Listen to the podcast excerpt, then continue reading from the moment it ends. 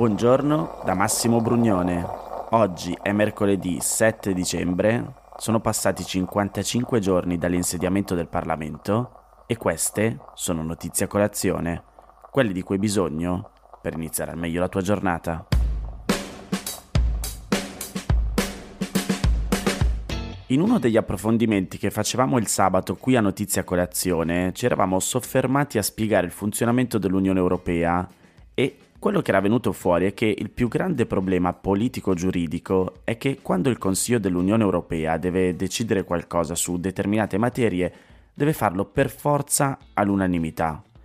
Questo vuol dire che basta un solo voto contrario di uno solo dei 27 paesi che compongono l'Unione Europea che la misura in discussione viene bocciata. Ecco, è quello che è successo martedì a Bruxelles nel corso della riunione dell'ECOFIN, è il nome che prende il Consiglio dell'Unione Europea quando è formato dai ministri delle finanze. L'Ungheria ha bloccato lo stanziamento di 18 miliardi di euro di aiuti all'Ucraina, ponendo il proprio veto. E appunto la misura andava approvata all'unanimità affinché l'Unione Europea potesse stanziare i fondi a partire da gennaio 2023. Il veto dell'Ungheria era piuttosto annunciato in realtà. Nei giorni scorsi il primo ministro ungherese Viktor Orban aveva già detto di essere contrario a uno stanziamento collettivo dei fondi e aveva proposto che venissero stipulati accordi bilaterali tra i singoli paesi dell'Unione e l'Ucraina. Il problema è che questa è una soluzione che richiederà l'approvazione dei parlamenti dei singoli paesi e quindi potrebbe allungare i tempi. Ma perché l'Ungheria si è opposta agli aiuti all'Ucraina? L'ipotesi è quella di aver usato il proprio potere di veto per far pressione sugli altri Paesi membri e sbloccare i 7,5 miliardi dei cosiddetti fondi strutturali dell'attuale bilancio pluriennale dell'Unione Europea, che devono essere, in teoria, dati all'Ungheria. Un ricatto, insomma.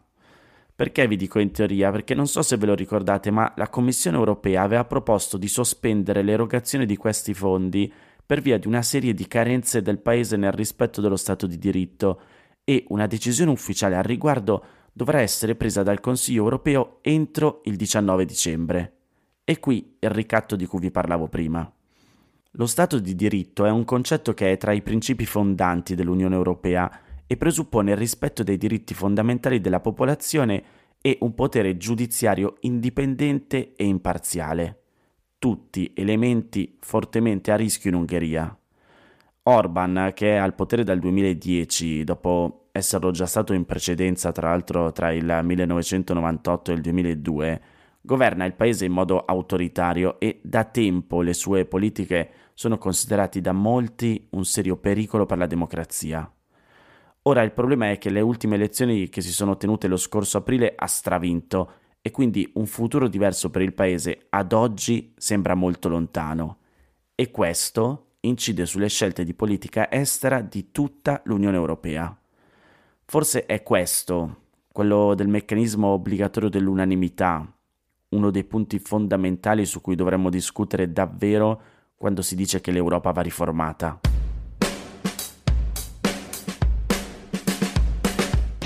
Il 5 dicembre il Garante nazionale dei diritti delle persone private della libertà personale ha pubblicato uno studio sui suicidi che avvengono nelle carceri italiane. Ve lo metto nel canale Telegram di Notizia Colazione. Chi mi segue da più tempo sa che è un tema che mi sta molto a cuore e così ogni mese vi aggiorno sui diversi report che vengono pubblicati. Quello che viene fuori dallo studio è che da inizio anno si sono suicidate 79 persone di cui 74 uomini e 5 donne. È il numero più alto degli ultimi dieci anni e il dato è ancora più preoccupante se lo paragoniamo al fatto che nello stesso arco temporale la popolazione dei detenuti è calata di 11.687 persone, quindi meno in carcere eppure più che si suicidano. E coloro che si sono suicidati sono detenuti tra i 26 e i 54 anni, 34 dei quali con fragilità personali o sociali. In realtà il numero rischia di essere ancora più alto perché si sono verificati anche altri 15 decessi per cause ancora non accertate. Ora, se prendiamo gli anni dal 2012 al 2022, I suicidi in carcere sono stati 583 e la metà sono stati commessi da persone in attesa di sentenza definitiva, quindi ancora con una, un processo pendente. Dall'analisi è anche emerso un dato allarmante rispetto ai tempi in cui i suicidi si sono verificati. Le condizioni della vita detentiva o la durata della pena ancora da scontare o della carcerazione preventiva non sembrano risultare determinanti. In molti casi la permanenza all'interno del carcere è stata troppo breve e sono molti i casi di persone che presto sarebbero uscite dal carcere. Sembra quindi che lo stigma percepito dall'essere approdati in carcere costituisca l'elemento cruciale. Infatti la maggior parte dei suicidi si è verificata nei primi mesi di pena. Il 62% del totale, cioè 49 persone, si sono suicidate nei primi sei mesi di detenzione, di cui 21 nei primi 3 mesi, 15 entro i primi 10 giorni e 9 addirittura nelle prime 24 ore. Infine 5 avrebbero completato la pena entro l'anno in corso e 39 una pena residua inferiore a 3 anni. Un altro dato che fa riflettere è che il picco di suicidi, con 17 casi, è avvenuto nel mese di agosto, cioè il mese in cui gran parte dell'attività carceraria si ferma. E un altro dato ancora particolarmente significativo è anche il fatto che quasi la metà delle persone che si sono suicidate non erano ancora stati condannati in via definitiva. Gli istituti in cui i suicidi si sono verificati sono in tutto 54, che corrispondono al 28% del totale delle strutture penitenziarie, e quelli dove ne sono avvenuti di più sono la casa circondariale di Foggia, 5, e Torino La Vallette e Milano San Vittore, entrambi con 4. Ora, tutti questi numeri fanno emergere un altro dato. In Italia il tasso di suicidio tra le persone libere è dello 0,6%, quello dei detenuti condannati è del 7,9%, mentre quello delle persone detenute in attesa di giudizio è del 19,1%.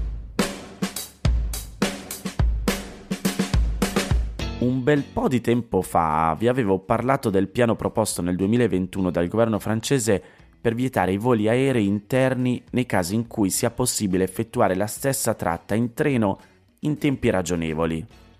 L'obiettivo del piano era quello di limitare gli spostamenti in aereo quando possono essere sostituiti da viaggi in treno decisamente più sostenibili dal punto di vista ambientale, per ridurre così le emissioni di anidride carbonica che è il principale gas a cui è dovuto il cambiamento climatico. Giovedì scorso la Commissione europea ha approvato il piano, anche se il divieto riguarderebbe soltanto tre tratte, quelle da Parigi-Orly per Bordeaux, Nantes e Lyon, tre città raggiungibili in treno da Parigi in meno di due ore e mezza. Ora, per l'effettiva entrata in vigore del piano sono previsti alcuni altri passaggi legislativi, ma il ministro dei trasporti francese ha detto che avverranno il prima possibile. Il piano per vietare gli spostamenti aerei interni a corto raggio prevedeva in realtà originariamente otto tratte ed era stato proposto e votato dal Parlamento francese nella primavera del 2021. La misura poi era stata contestata da una serie di associazioni di operatori aeroportuali che si erano opposte alla sua entrata in vigore, sostenendo che il divieto danneggiasse i loro interessi, oltre a varie norme sulla concorrenza.